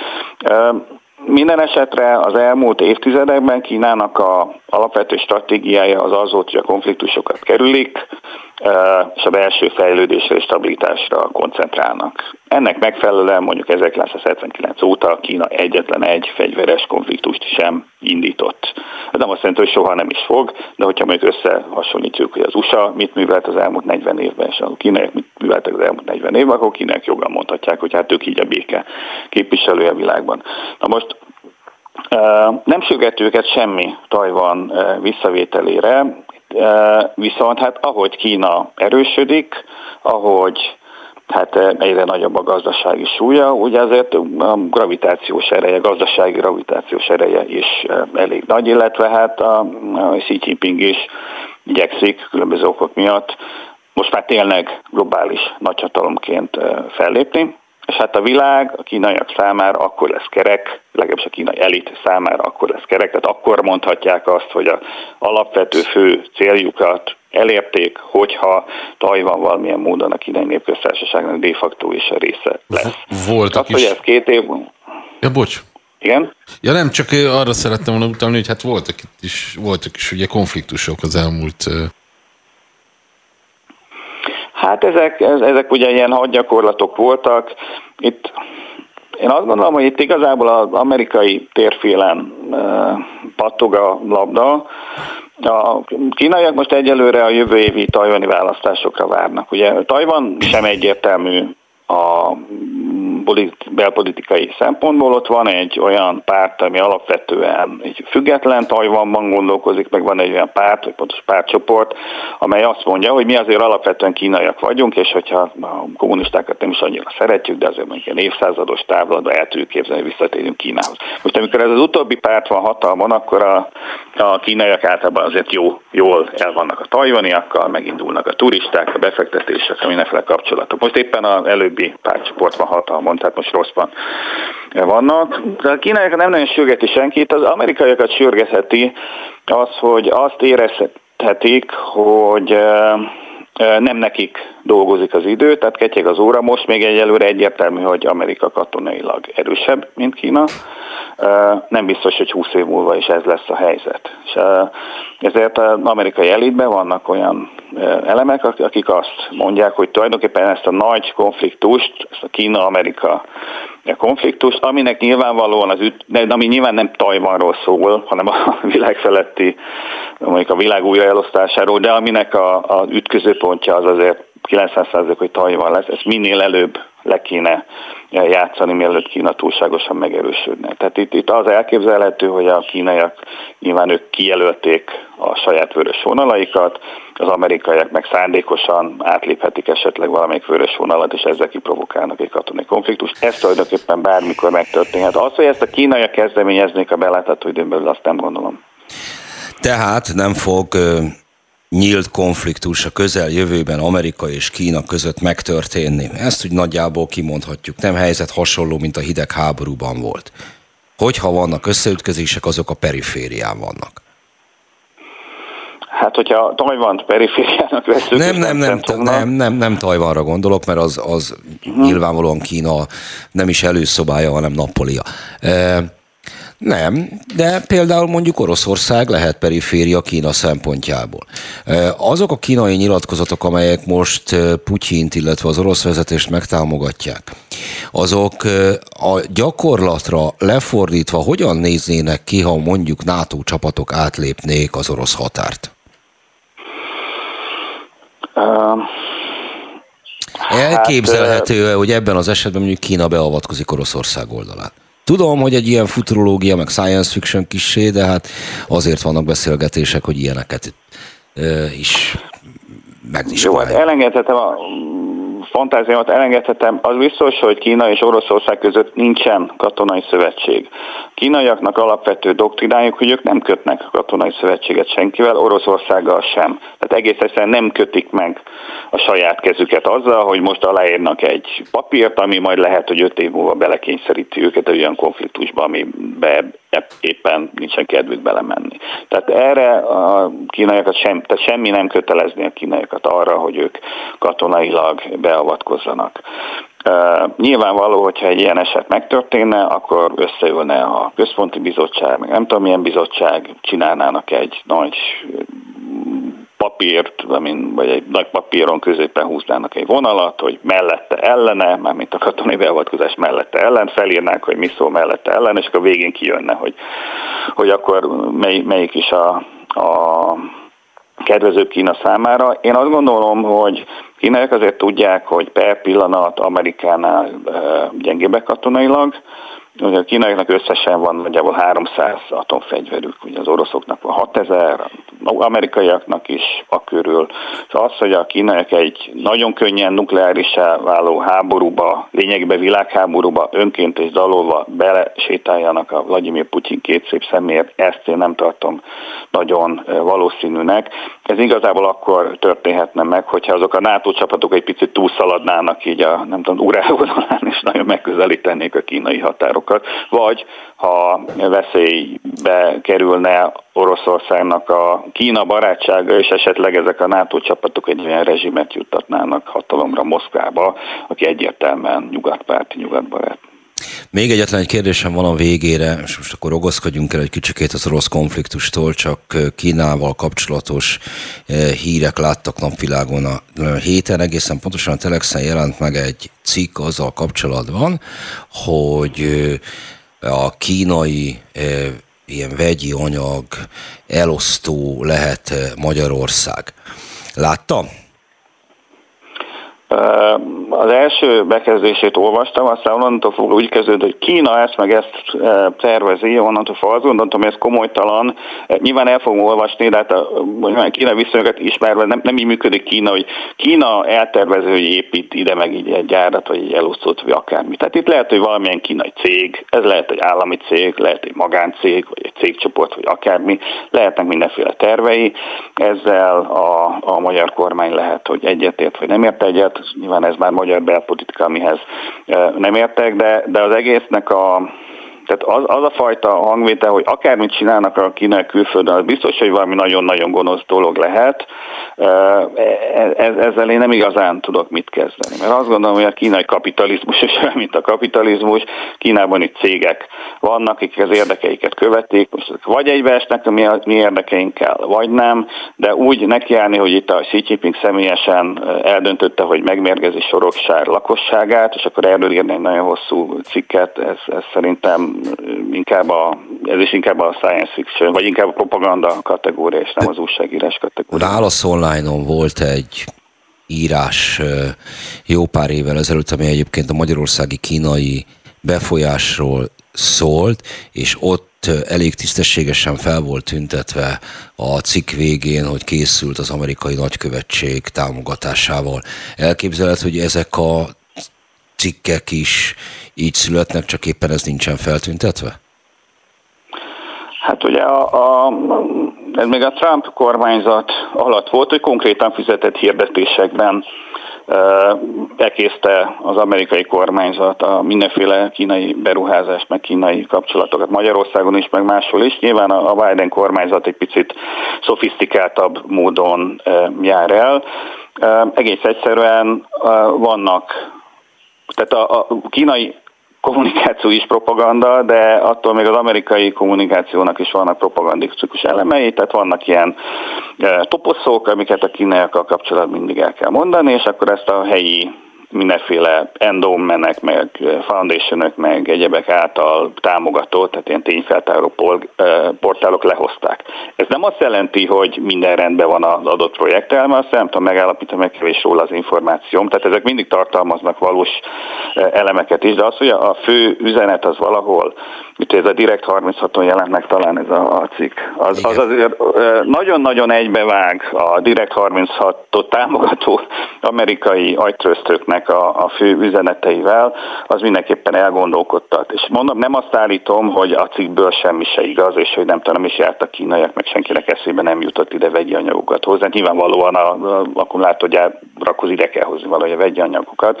De hogy ezt az egészet egy olyan narratívába ágyazzák, hogy vannak a gonosz eh, disznó kínaiak, meg vannak a jó, kedves cuki amerikaiak, és hát a világ az jóknak és a rosszaknak a harcából áll, és hát nekünk nyilván a jók mellé kell állnunk. Ez számomra, mint elemző már azért egy picit gyanús. Salád Gergelynek köszönöm szépen, hogy rendelkezésünkre állt, mi még egy rövid időre visszajövünk. Köszönjük. Ez itt változatlan a nagykép. Német Roberttel itt ülünk a stúdióban, és a háborúról beszélgetünk, illetve a szombat óta eltelt fejleményekről, geopolitikáról, világhatalmi viszonyokról, és volt egy érdekes megszólás itt az elmúlt napokban. Szergei Lavrov orosz külügyminiszter azzal vádolta meg a francia elnököt, eh, Emmanuel Macron-t, hogy végzetes csapást akart mérni Oroszországra a Wagner lázadás ürügyén, vagy ezt kihasználva eh, akart tudta Oroszországot térre kényszeríteni. Vendégünk Sós Eszter Petronella. Miként tálalják ezt a francia alapok, és hogyan látja ezt a Lavrovi megszólalást? Hát a francia lapok borzasztóan érdekesek, mert alig-alig foglalkoznak ezzel a megszólalással. Itt most Franciaországban azért van egy belpolitikai nagyüzem, talán majd lesz két percünk, hogy beszéljünk erről, és a köztársasági elnök is egy ilyen többnapos látogatáson van éppen Marseille-ben, tehát ez nagyon izgatja a francia lapokat, meg hát egy lehetséges kormányváltás, mert hogy ez van a háttérben. És hát az a helyzet, hogy Emmanuel Macron egy nagyon érdekes külpolitikai hát fejlődésen ment keresztül az elmúlt hetekben, hónapokban. Sokkal erőteljesebb lett az Ukrajna párti retorikája. Ugye ő egy olyan vezető volt, aki azért a, a háború elején hát próbált közvetíteni, hosszan fenntartotta a kapcsolatot Putyinnal, voltak olyan nyilatkozatai, amelyek aztán végigfutottak a világ sajtón, és hát azt feltételezem, hogy Moszkvában is detektálták ezt a fordulatot, és ennek tudom be ezt a nyilatkozatot. Minek köszönhető ez a fordulat? Vissza kell ehhez mennünk a francia gondolkodás gyökereihez. Tehát, hogy csúnyán fogalmazva ők mire szerették volna, illetve Emmanuel Macron mire szerette volna használni Oroszországot. Macron úgy gondolkodott, hogy egy hidegháború, tehát egy amerikai-kínai hidegháború Franciaországnak nem érdeke, és Európának sem érdeke. És van még egy hatalom, akinek ez nem érdeke, ez pedig Oroszország. Itt arról van szó, hogy óhatatlanul Európa és Oroszország egy, egy ilyen szuperhatalmi hidegháborúban egy ilyen kis testvéri szerepbe szorult volna az Egyesült Államok és Kína mellé, és úgy gondolkodott, hogy hát ez a két hatalom, ha nem is szívszerelemből, de a közös érdek mentén együtt tudna működni. Erről ő nagyon sokat beszélt, például az Európai Parlamentben még tavaly januárban is egy új európai biztonsági struktúrát ajánlott a képviselők figyelmébe, amiben Oroszországnak helye van. Na most a háború tulajdonképpen beszűkítette itt a lehetőségeket, mert hogy egyrészt fölgyorsult a tömbösödés, másrészt Oroszország elkezdett beszorulni Kína alá. Eltűnt, mint megbízható partner, akivel együtt lehetne működni, és hát ez mondjuk úgy, hogy nehezítette a franciák lehetőségeit, Kelet-Európában különösen felerősödött az atlantizmus, itt gondolok baltiakra, lengyelekre, románokra, Németország hatékonyabban reagált ezekre a keleti félelmekre, úgyhogy Emmanuel Macronnak egy kis korrekciót kellett végrehajtania.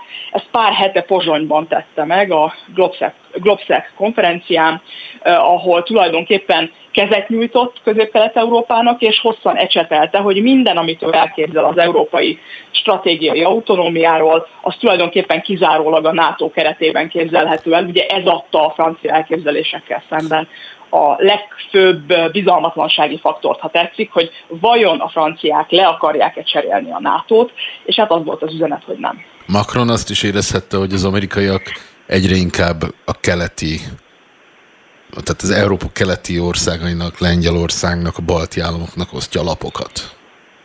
Gondolom ez is, ez is generálta ezt a, ezt a hangsúlymódosítást. Ebben sok újdonság nincs, azért emlékeztetnék arra, hogy amikor hát a 2000-es évek elején ugye ott zajlottak az integrációs folyamatok, pillanatok, és például az iraki háború időszakában ugye közép-kelet-európa volt a friss szövetségesek, akik sokkal lelkesebben támogatták a Bush kormányzat politikáját, mint Nyugat-Európa. Ez ugye így van, csak ez ugye felerősödött. A régi és új Európa. Ez így van, tehát valóban az európai geopolitikai egyensúly Kelet-Európába tolódott, és most ezt nagyon érzik a franciák, csak arra akartam utalni, hogy azért ennek voltak már korábbi forrásai. És így igaz. Van még egy szereplő, amelyről ebben a műsorban hosszan beszéltünk, ez Kína, és Macronnak ezzel kapcsolatban is vannak saját elképzelései, legalábbis azt mutatja, mintha lennének, és hogy a Kína politikáját is megpróbálja mindenkitől függetlenül kialakítani. Ezzel mi a helyzet?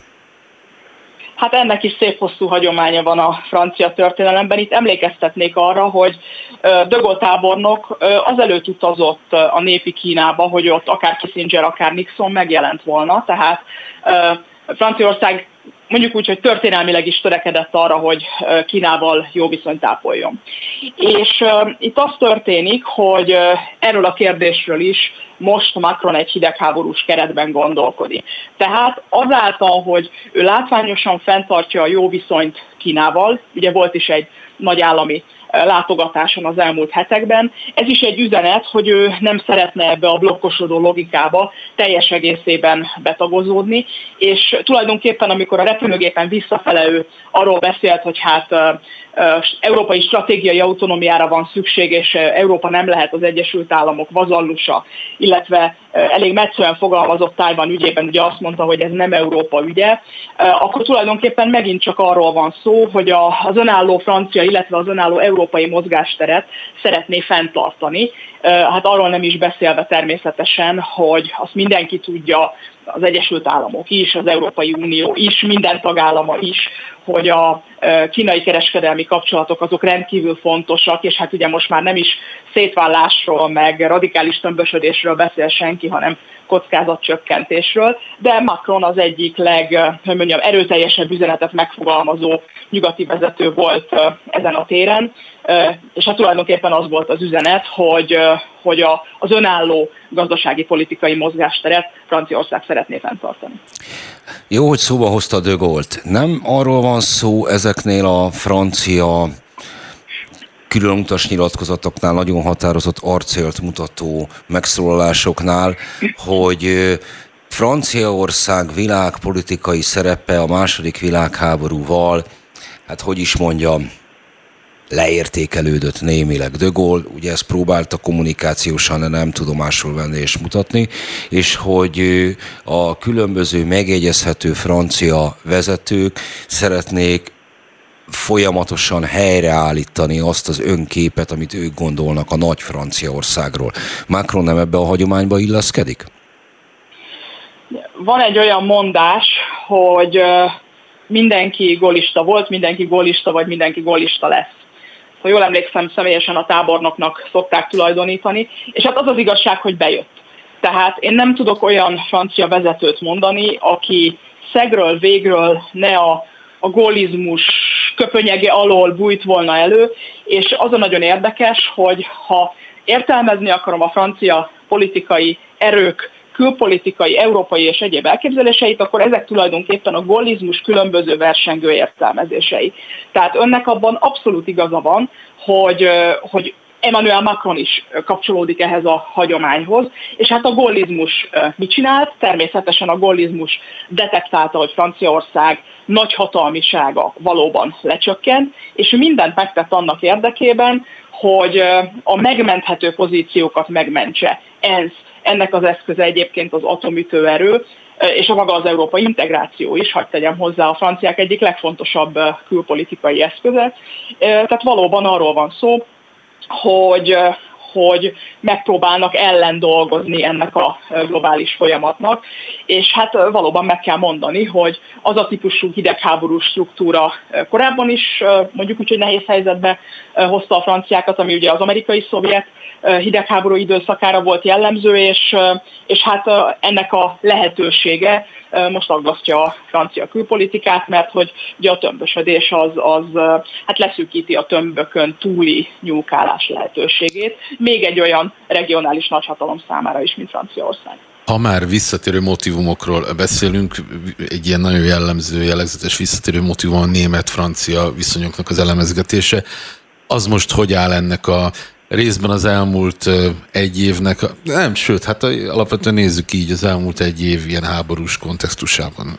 Ki hogyan lépett, egymáshoz képest hogyan léptek? Megengedi nekem, hogy azért egy picit visszamenjek az időben, nem Meg. nagyon és röviden. Franciaországnak a, az egyensúlyi helyzet az a nyugat-német-francia egyensúly volt. A német újraegyesítés megbillentette ezt az egyensúlyt Németország javára. Cserébe megkapták a franciák az eurót. Utána a 2004-es bővítés Németország gazdasági hátországát behozta az Unióba, újabb megborulás Németország javára.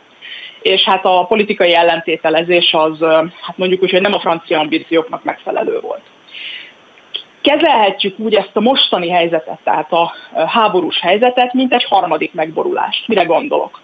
Arra gondolok, hogy az európai szuverenitással, a stratégiai autonómiával kampányoló franciák azt látják, hogy Kelet-Európában, Közép-Európában fellángol az atlantizmus, ugye a Macron által agyhalottnak nevezett NATO föltámadt. Németország egy viszonylag atlantista reakciót ad a helyzetre, vagyis sokkal jobban megérti magát a keleti szövetségesekkel, mint Franciaország. Ami azt jelenti, hogy Németország pozíciókat fog Közép-Kelet-Európában ismét Franciaország kárára. Tehát ez a legfontosabb geopolitikai mozgás, amit megállapíthatunk itt a háború árnyékában.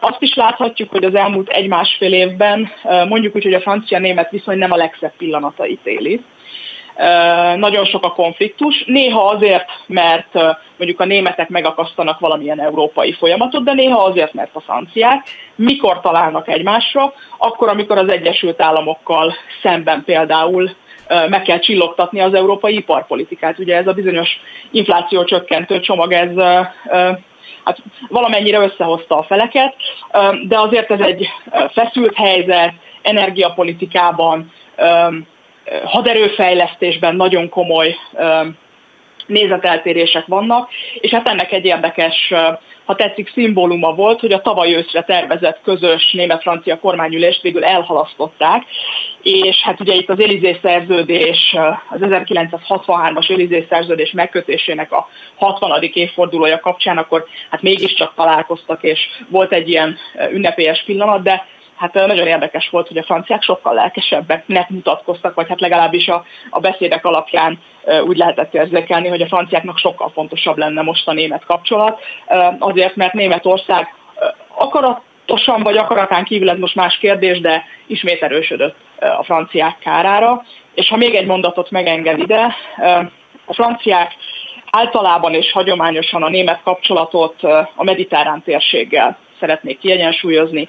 Macron is sokat dolgozott ezen, az ő hivatali ideje alatt kötöttek egy az Élizé szerződéshez hasonló alapszerződést Olaszországgal és újabban Spanyolországgal is. Az, hogy ezek mennyire lesznek hatékonyak, korai lenne megítélni.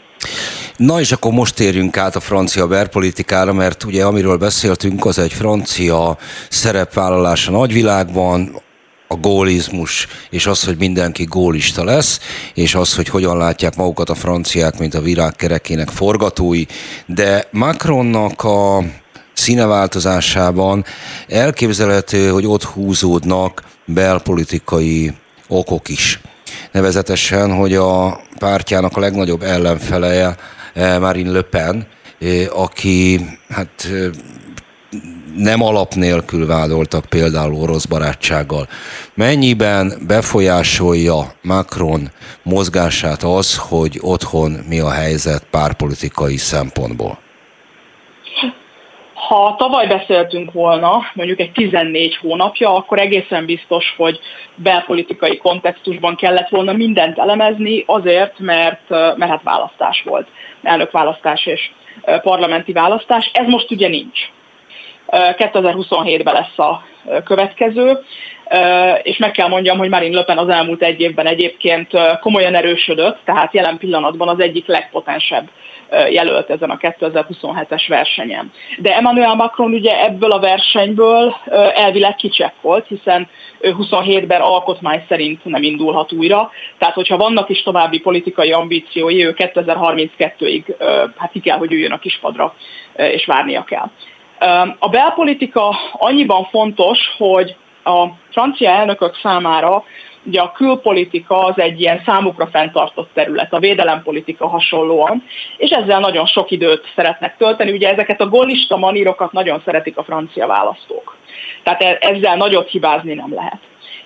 Viszont Macronéknak nincs parlamenti többsége, tehát kisebbségből kormányoznak, hogy nevén nevezzük a dolgot, és ez irtozatos mennyiségű időt, energiát viszel. Mert hogy folyamatosan tárgyalgatni kell, alkudozni kell különböző ellenzéki erőkkel, különösen a republikánusokkal.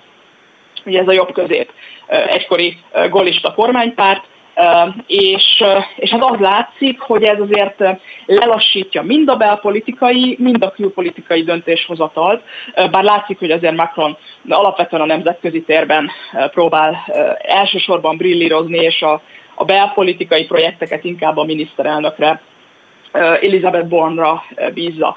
Tehát azt gondolom, hogy itt az erőforrás menedzsment szempontjából nehéz a kormányoldal számára, hogy hát itt nem az a helyzet, mint amit egyébként a francia rendszerben megszoktak az elnökök, hogy van egy kormány, van egy parlamenti többség, és a miniszterelnök fő feladata gondoskodni arról, hogy lehetőleg problémamentesen és hatékonyan átmenjenek a szövegek. Itt most lehet, hogy átmennek a szövegek, de semmiképpen nem problémamentesen és nem hatékonyan. És hát amikor ilyen típusú bizonytalanság van, akkor az azért fölcsúszik az Elizéig, tehát azzal nem tud nem foglalkozni az elnök. És mi az, ami most említette a 32-ig való kispadra való kiülést, a kettő között mi képzelhető el Franciaországban? Köz, megközelítem máshogy. Ugye Ausztriában nagyon-nagyon-nagyon sokáig folyamatosan Damoklész kardjaként ott lebegett az establishment fölött, hogy egyszer csak jön majd a szabadságpárt és kormányt alakít önmagában, vagy ő lesz a koalíció vezető ereje, és ez nagyon-nagyon sokáig mozgatta az osztrák politikát, hogy ezt elkerüljék. Vagy úgy, hogy megpróbálják elszigetelni a szabadságpártot, vagy pedig úgy, hogy domestikálni próbálják, és most egyre inkább lehet egy olyat érezni, hogy Ausztriában, na jó, essünk túl ezen az egészen. Most akkor már próbáljuk ki. Mennyiben igaz ez a, a löpenékre és francia szituációra? Érződik érződik, még, még innen Budapestről is érződik, hogy a francia politikai elit hát egy ilyen főközponti kérdése problémája, hogy akkor 2027 és az löpene. A stratégiai kezelésben van egy kis hezitálás, méghozzá azért, mert a francia pártrendszer az tulajdonképpen egy, egyfajta centrális erőtér jelenleg. Tehát középen van a Macron-féle centrista tömb, és neki van egy baloldali ellenzéke, amelyet a radikálisok vezetnek, ugye ez a Lázadó Franciaország nevű Mélenchon-féle szervezet, amely gründolt egy nagy baloldali összefogás, de hát azt tulajdonképpen ők vezetik. És van egy jobboldali ellenzék, itt ugye elsősorban Marine Le Pen és a nemzeti tömörülést kell kiemelni. És érződik a, a Macron tömb mozgásaiban, hogy egyik oldalról hát ezt a hagyományos löpent támadó és elszigetelő taktikát is játszanák, de a másik oldalról az is egy időnként előforduló próbálkozás, hogy akkor mondják azt, hogy itt valójában két radikalizmus van, meg egy kormányképes tömb. Ebben, ebben van egy kis hezitálás, tehát most én nem tudnám megmondani, hogy eldöntötték-e, hogy, hogy, hogy mi lesz itt a fő irány, de az egészen biztos, az érződik, hogy, hogy a Löpen 2027 probléma ott van a fejekben, már csak azért is, mert a számok is azt mutatják, hogy Löpen nagyon jól áll. Pár hónapja kijött egy felmérés, hipotetikus, mert azt nézték, hogy ha most vasárnap újra szerveznék a 2022-es választást, akkor ott mi történne. Abban Löpen 55-45-re legyőzné Emmanuel Macron a második fordulóban. Ugye ez nem fog megtörténni, mert hogy Macron nem indulhat, de ez jól mutatja, hogy Löpen mennyit erősödött, és hogy az a bizonyos parlamenti stratégia, amit ő folytat, az mennyire hatékony. Ugye ő azt játsza, hogy a parlamentben a pártjával egy tiszteletre méltó, az intézményeket tiszteletben tartó pártként jelenik meg, miközben a baloldal egyébként egy ilyen nagyon konfliktusos stratégiát folytat, és hát úgy tűnik, hogy ez egyelőre működik, úgyhogy még egyszer oda térek vissza, ahonnan elindultam, hogy a párizsi politikai, taktikai, stratégiai gondolkodások középpontjában ott van a folyamatosan erősödő Marine Le Pen, Amiért nem lehet megbecsülni, hogy valójában mennyire erős most az ő jelöltsége, az az, hogy a politika egy piac, és még nem tudjuk, hogy a piacon, hát hogy mondjam, kik jelennek még meg majd a portrékáikkal. Hogyha ez megtörténik, akkor sokkal hát stabilabb képünk lesz arról, hogy valójában az erőviszonyok milyenek. Még egy kérdést engedjen meg itt a végére, hogy abban az esetben, ha nem is a következő elnök választáson és az azt követő parlamenti választáson, hanem mondjuk a jövő évi európai parlamenti választáson löpenista áttörés történik, vagy következik be, az mit jelent a magyar politikára nézvést? Nagyon sok függ attól, hogy milyen képe lesz az Európai Parlamentnek, hogy ott milyen szövetségek tudnak kialakulni, magyarul, hogy ott minek van többsége, hogy a, a mostani három párt, akik ott vezetik az intézményt, továbbra is rendelkeznek-e többséggel. Tehát ez a, ez a fő kérdés, és hát nyilvánvalóan tulajdonképpen választási eredménytől függetlenül mondhatom, hogy a, a francia belpolitikában hát ez a fő tendencia, tehát a, a löpeni erősödés. Viszont hagyd tegyem hozzá, hogy a magyar-francia viszony az elmúlt években kiegyensúlyozott és érdekalapú, tehát a korábbi üzengetésekből lett egy tulajdonképpen szívélyes munkakapcsolat. Tehát Nyilvánvaló, hogy hát bizonyos Európát érintő kérdésekben a magyar kormányzat gondolkodása löpenékhez közelebb van. Most mondok egy példát, az intézményi kérdésekben, tehát hogy mondjuk az európai intézményeket hogyan kéne megreformálni, viszonylag hasonlóak az elképzelések, de a nagy hát, nemzeti állami érdekek tekintetében azért Emmanuel Macronnal is megtalálta a magyar kormányzat a hangot. Miért? Azért, mert, mint korábban említettem, a francia külpolitika azért meglehetősen kiszámítható. Ha az ember a gólizmus valamelyik értelmezését keresi minden elnök politikájában, akkor nagyot nem tévedhet. Köszönöm szépen Sós Eszter Petronnál állnak, hogy rendelkezésünkre Köszönjük. Franciaországról, Franciaország világpolitikában betöltött helyéről és a francia belpolitikáról is tudtunk szót váltani, ez pedig a nagy kép volt. Prigozsin Moszkva fele indulásától jutottunk el. Párizsig. Ahhoz, igen, e, például Párizsig. Na ez volt a nagy kép. Köszönöm szépen a figyelmüket, viszont hallásra. Köszönjük. Toró Nikoletta volt ennek a műsornak a szerkesztője, és meg Német Robertel voltunk itt a stúdióban.